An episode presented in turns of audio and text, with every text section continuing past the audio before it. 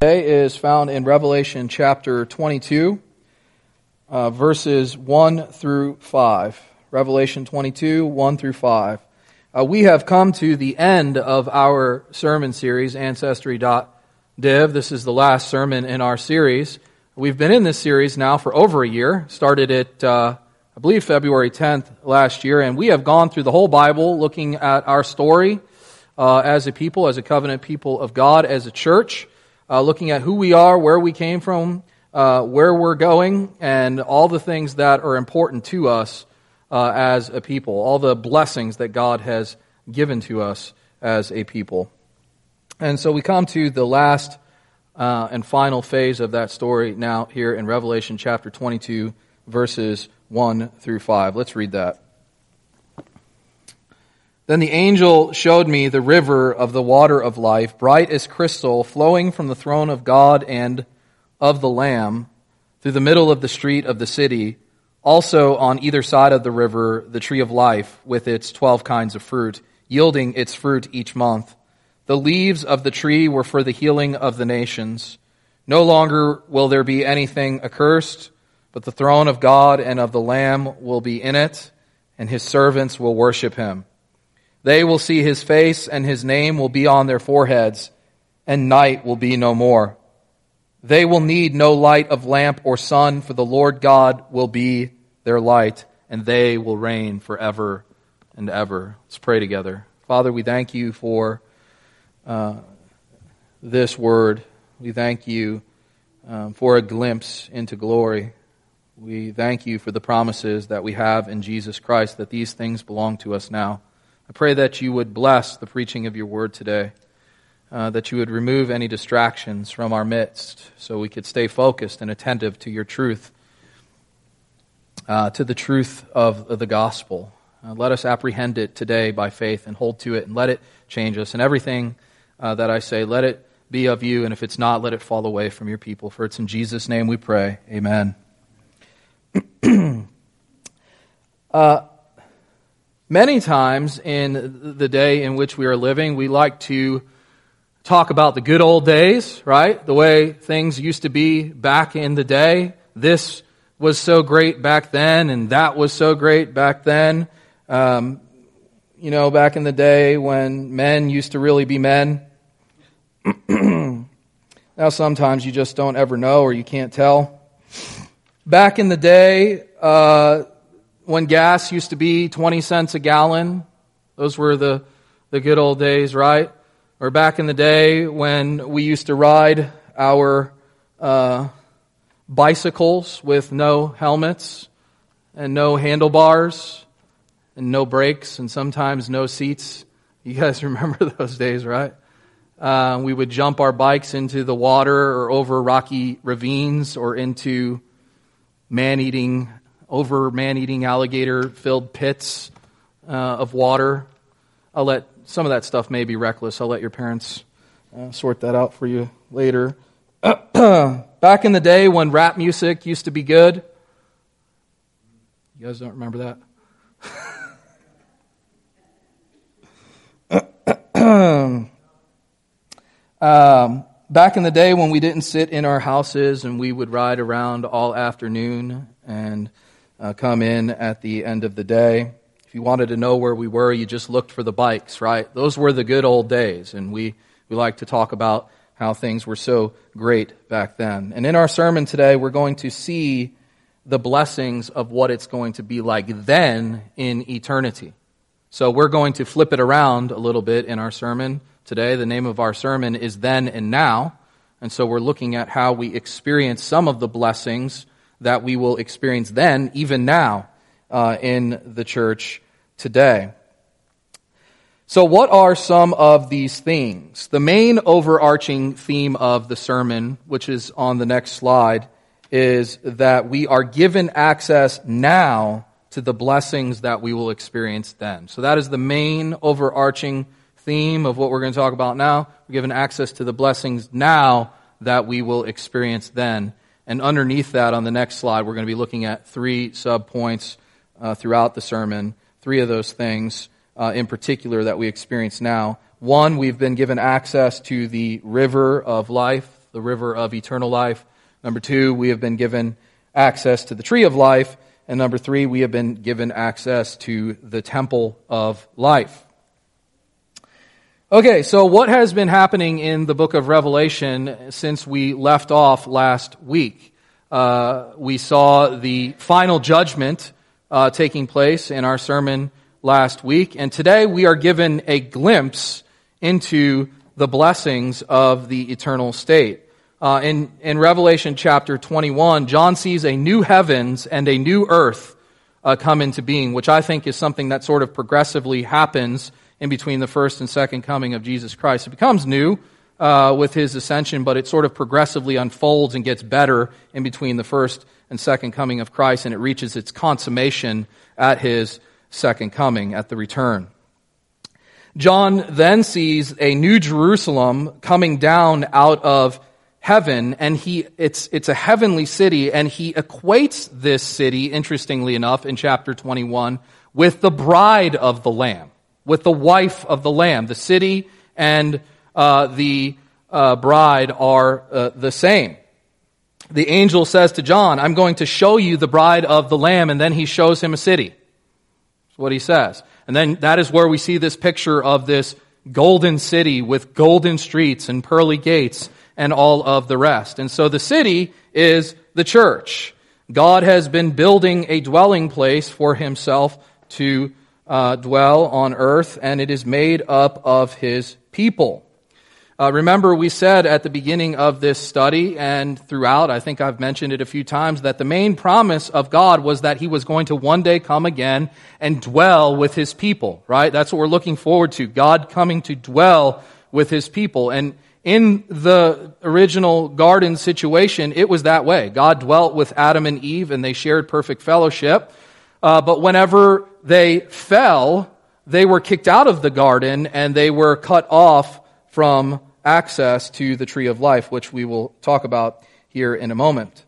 Uh, and we saw that God's plan, ever since then, God has sort of been at work in this global restoration effort to restore mankind to himself. That is what he's been doing. He wants to restore mankind back into fellowship with himself, and he's been doing that ever since the beginning in the Garden of Eden when he made that first promise that said that the seed of the woman would one day crush the serpent. And you remember he clothes Adam and Eve uh, with these animal skins, right? So God is automatically, immediately, I guess is a better way to, to put it, uh, he is immediately Look, uh, working to bring his people back into fellowship with himself. And indeed, he has been doing that throughout salvation history. We see that he does that first through the sacrificial system in the tabernacle, and then later on in the temple, and ultimately through Jesus Christ and the church, where we receive the restoration, where we are restored to fellowship uh, with God. Well, friends, here in this text, we see that that restoration has come to its completion. We said that Jesus had been at work in this effort to restore uh, the church, uh, to restore uh, the world uh, ever since the beginning of his ministry, and uh, he sent the Spirit on Pentecost to empower the church in order to do that work in the world. We looked at that in our sermon on uh, Pentecost. And Jesus and the work of the church in the world is sort of just the next phase in, in God's overall mission to restore mankind to himself. And here we see that that plan has come to its final stage of fruition, as it were. This is the end game. This is where it is all headed. God has built himself a dwelling place on earth among people, and they are indeed his people. And God is once again dwelling with his people in the person of Jesus Christ, where they experience fellowship with him and he with them in perfect unity and harmony forevermore. That is the restoration. It is complete at this point. Here in our passage today, we see that John zooms in on the eternal city, right down into uh, the middle of the thing. This is Main Street in glory, as it were. And what do we see? Well, we see that there is once again a garden in the middle of the thing, just as it was in the beginning. But around that garden is a city. Uh, this is to say that the people of God uh, are the city. These people of God are once again in it and surrounding it, and the throne of God is there, and Jesus is there, and his people are there. sharing intimate fellowship with him without any hindrance, just as it was in the beginning. This is all symbolic language. The, the book of Revelation is highly symbolic, and many of the things that we see here in our text are representative of other greater spiritual realities. So you got to keep that in mind uh, when we're going through the text. Uh, so we see a garden, we see a river, we see a tree, and then we see a city around it, which is uh, unfolds in chapter twenty-one there. Uh, also, in this uh, city, uh, in this temple, Uh, well, in, in the city, there's no longer a, a temple, according to Revelation chapter twenty-one, verse twenty-two. God is the temple, okay? And, uh, and we, and he is dwelling there with us, and we are dwelling, uh, with him and in him, and he in us. So what we have in the eternal state is the consummate Garden of Eden. What we have here is a glorified Garden of Eden, beautifully adorned with the people of God, worshiping him and sharing perfect fellowship with him and one another forever and ever. Now, before we get into the exposition of our text, I want to mention that the eternal garden city uh, gives us a picture of what things are going to be like in the final state of all things. They sort of give us a snapshot of what it's going to be like then. But there is a sense in which we get to experience the blessings of the eternal state that we will have then, now, in an anticipatory way. Okay? What do I mean by that? Well, every time we gather together now, is he not with us? Does God not come to dwell with us now? He is with us in our midst, even now. And when we seek the kingdom of God first, and we are praying for the kingdom of God to come, it is indeed coming. We experience that now, on earth, in time, and in history. We experience right now forgiveness of sins. We experience right now the regeneration, the new birth. We are given new hearts right now. We have access to God right now. We have fellowship with God right now, right here in this place. So every time we gather together now, these things are happening. These things are all present, but in an imperfect sense. Does that make sense? We've entered into it now, but we will enter into it fully then. Okay? So what we will do in each section here is we're going to we're going to look at uh, the way things will be in the final state and how that we are given a foretaste of those things now. So look at what it's going to be like then, and then how we get a foretaste of those things now. And there are three things that I want to highlight today in our sermon, and that is the three things that I've mentioned, three things that are very similar, uh, three things that we find in the old Garden of Eden situation, but that we also find in the new Garden of Eden, but things are different in the new Garden of Eden. Uh, there is a tree, there's a river in the old Garden of Eden, as we we we seen, we just read the, the Genesis account. There is a tree and there is a temple, and I will talk more about that here shortly. Um, and as I said, keep in mind, this is a very highly symbolic book. So each one of the things we look at are representative of other things, other greater spiritual realities. So let's start with the river. We read uh, back in verse one a, the first part of verse one. Then the angel showed me the river of the water of life, bright as crystal, flowing from the throne of God and of the Lamb. Then the angel showed me the river of the water of life, bright as crystal, flowing from the throne of God and of the Lamb. So here we have what is known as the uh, river of life, okay? Without water, you do not have life, right? And in the old Garden of Eden, there was a river that flowed out to uh, the rest of the world, and that river split into four sections, and one of those rivers had uh, a land around it that were filled with all sorts of precious stones in it. And here we see, again, that there is a river surrounded by people who make up a city, and those people get their life from this river. Uh, the river is said to flow from the throne of God and of the Lamb, just as the Holy Spirit proceeds from God the Father and God the Son. And so the river is indicative of the Spirit. The river is representative of the Spirit that gives us life, that comes to us from God the Father and God the Son. He's, he proceeds from um, the Father and the Son.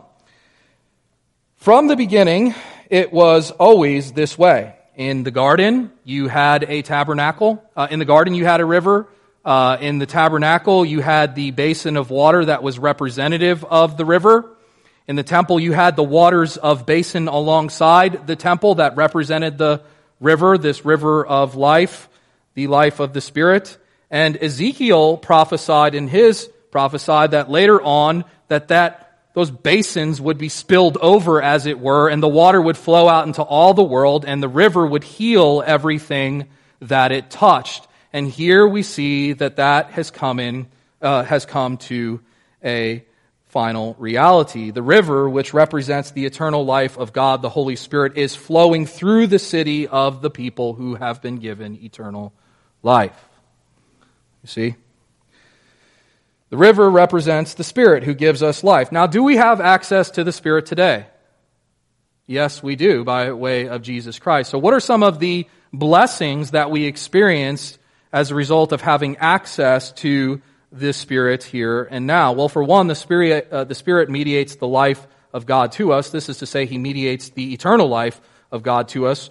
Uh, specifically, when the Holy Spirit unites us to Jesus Christ, He unites us to the one in whom there is life, in whom there is eternal life. And so we gain access to that eternal life in Jesus Christ. Jesus tells us anybody that believes in Him has eternal life now. Now, there, there's not a sense in which you are waiting to receive eternal life. You have that now if you believe in Jesus Christ.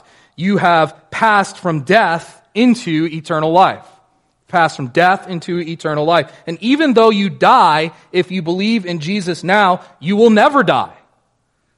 That is, you can take comfort in knowing that if you are believing in Jesus now, eternity is yours. Eternity is yours. You have been promised life in the presence of God forevermore.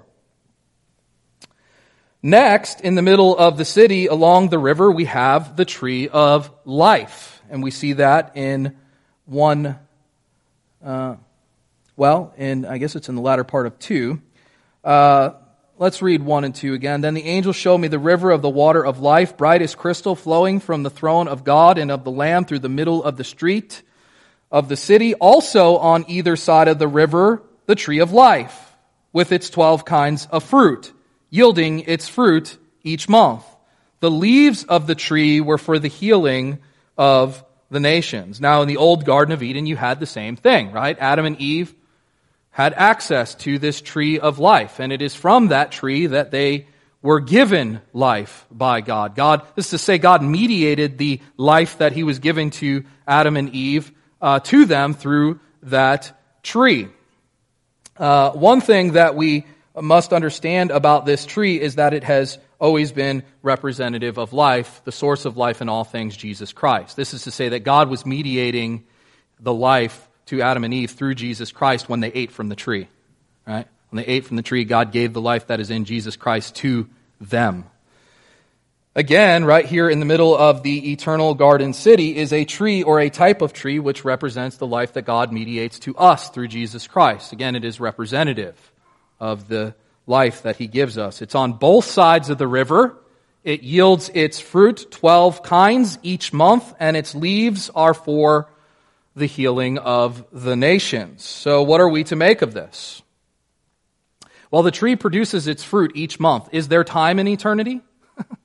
Are there going to be months in eternity? Well, no. Again, this is symbolic, but there are twelve fruits on the tree, which present, uh, which tells us that there is fruit uh, on the tree enough to support us for twelve months, which is through the entire year. In other words, God is, in other words, God is able to sustain His people year round from Uh, this tree.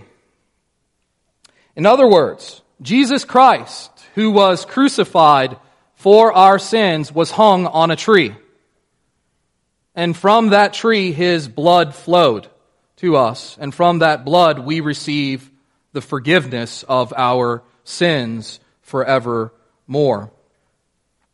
And friends, you can have that forgiveness now. The moment that you believe in Jesus Christ, you for, you receive forgiveness now. You have been given access uh, to forgiveness. You have uh, forgiveness in Christ if you come to Him and lay hold of Him by faith. You've been given the uh, forgiving grace of God through Jesus Christ, the tree of life.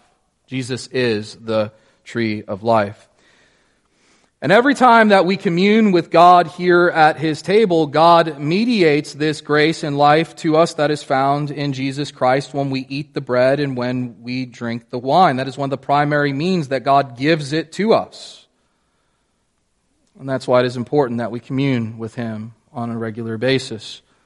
Um, moreover, uh, our ministries, when uh, when we are saved and forgiven, become life-giving food to the entire world. That is, the things that we do in Jesus Christ become spiritual food to the world.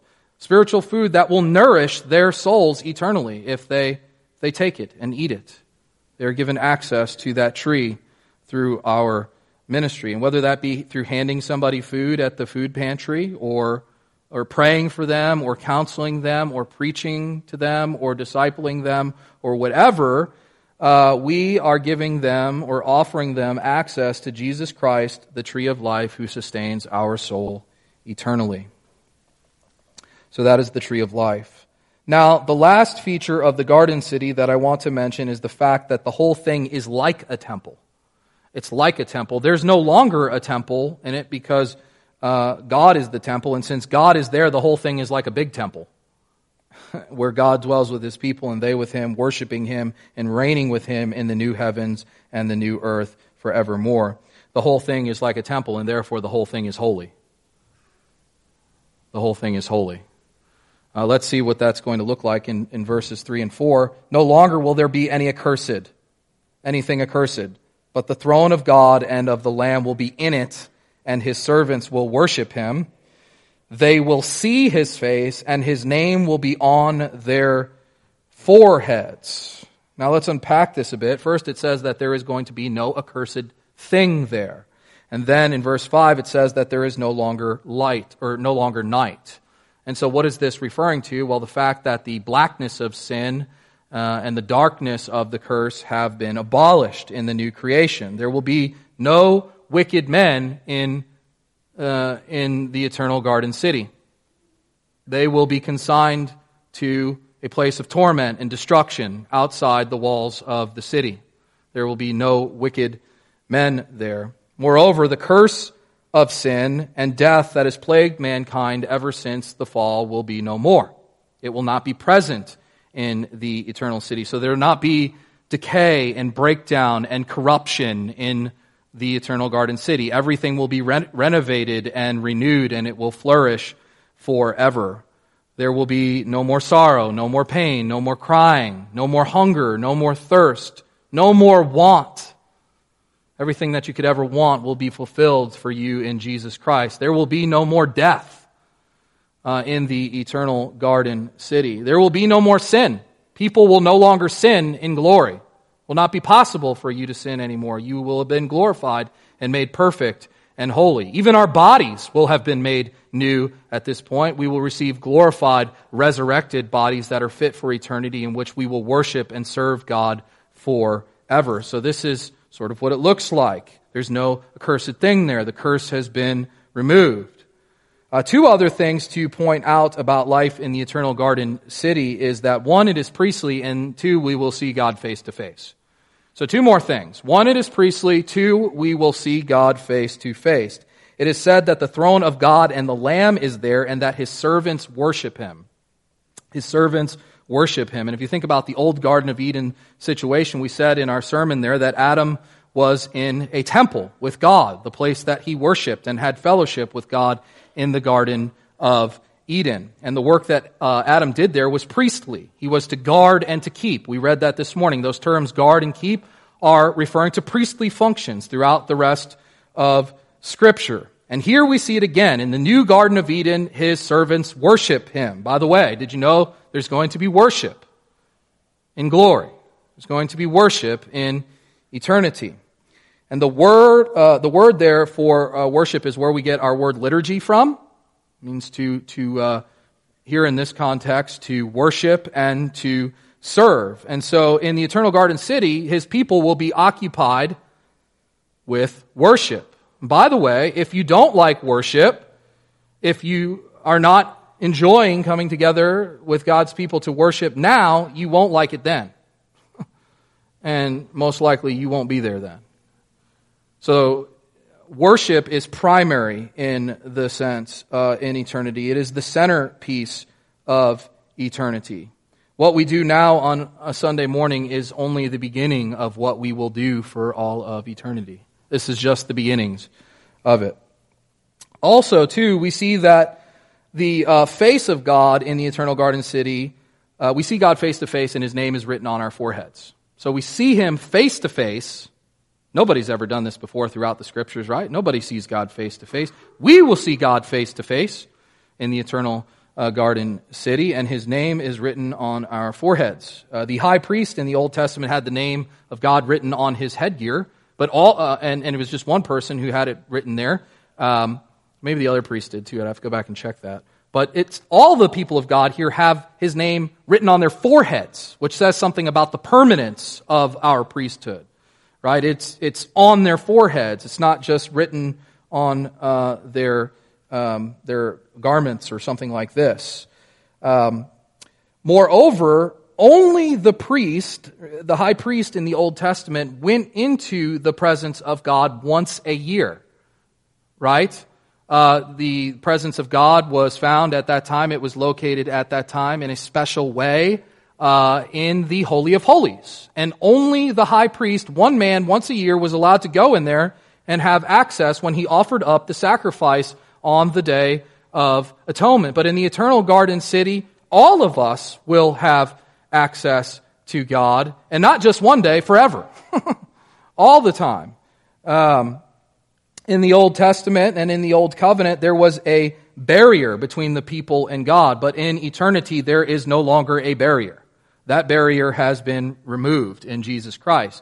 Remember, the people saw God and they saw Jesus in very veiled ways. They saw him underneath the sacrifice. They saw him in the glory cloud. And even the high priest, when he went into the presence of God on the Day of Atonement, he had to throw some incense on the altar to veil his face, to hide his face from the presence of God. But in eternity, we will see God face to face, face to face in the person of Jesus Christ. Fellowship has been restored at this point fully, and we are now directly in the presence of God worshiping him. So another glimpse of glory. Uh, verse five, we'll finish here. And night will be no more. They will need no light of lamp or sun, for the Lord God will be their light, and they will reign forever and ever. Uh, now, uh, here and in other places, it makes it seem like there's not going to be a sun or a moon or stars or sky or anything like this in the eternal garden situation. But one thing we must remember is that all of this takes place inside of a new heavens and a new earth.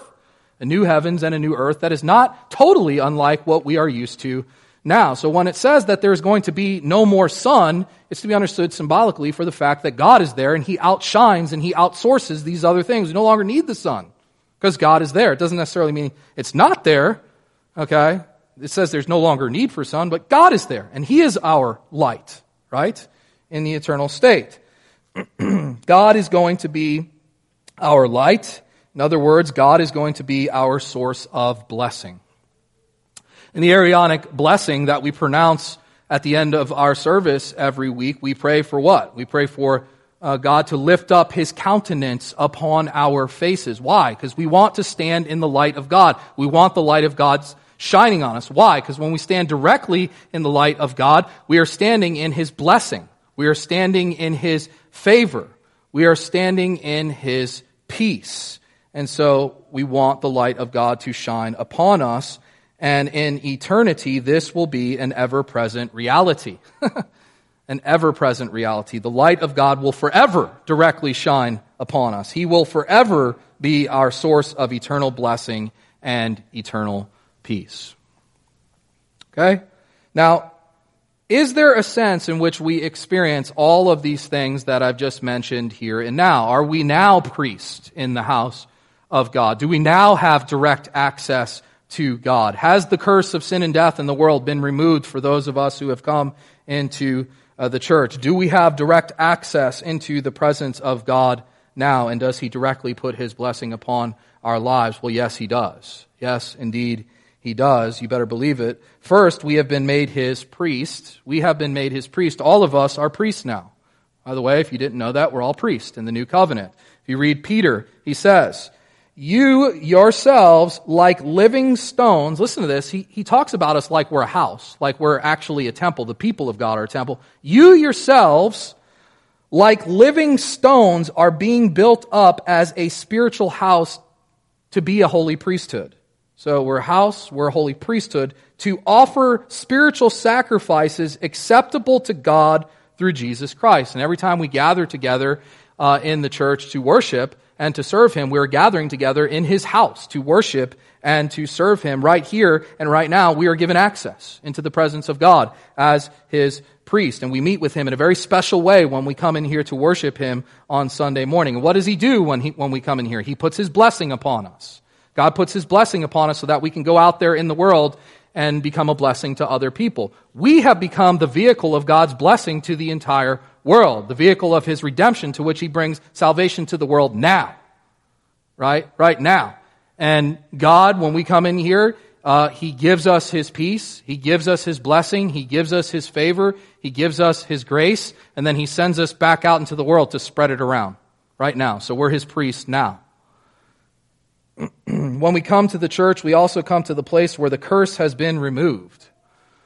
Where the curse has been removed. This is the place where you will experience victory over your sin in the world. This is the place where you are made into a new person, a person very much unlike the person that you used to be. Uh, you will not be the same person that you once were if you come into the church and Jesus Christ gets a hold of you. He will transform you now, and you will not live the way that you used to live, and you will not do the things that you used to do. You are being made new now. God is making all things new in your life, and you can experience that now. You can experience that right now when you come into the church. He'll do that for you. He'll renovate your life completely. Just as an aside, and Jim mentioned this in our service planning meeting last week, and I thought it was a, a really good point. It's something interesting. It's, um, it's really a blessing to think about, uh, the fact that Uh, we get a glimpse and a foretaste of the fellowship that we will share in eternity now in the church. The fellowship that we will have then, we get a glimpse of the perfect harmony, unity, and peace that we will experience in fellowship with one another throughout all of eternity. When you come into the church, you come into the uh, place where, you, where you're going to meet people who have new hearts that are going to love you for who you are and not what you have to offer. That is where you're coming when you come into the church, a place where people will love you for who you are, not what you have to offer, and you will not find that in the world. You will not find that anywhere else that you look out there in the world. You will only find that in the church where you have uh, redeemed people. Um, so the church is sort of a, a glimpse or a foretaste of what society is really supposed to be like.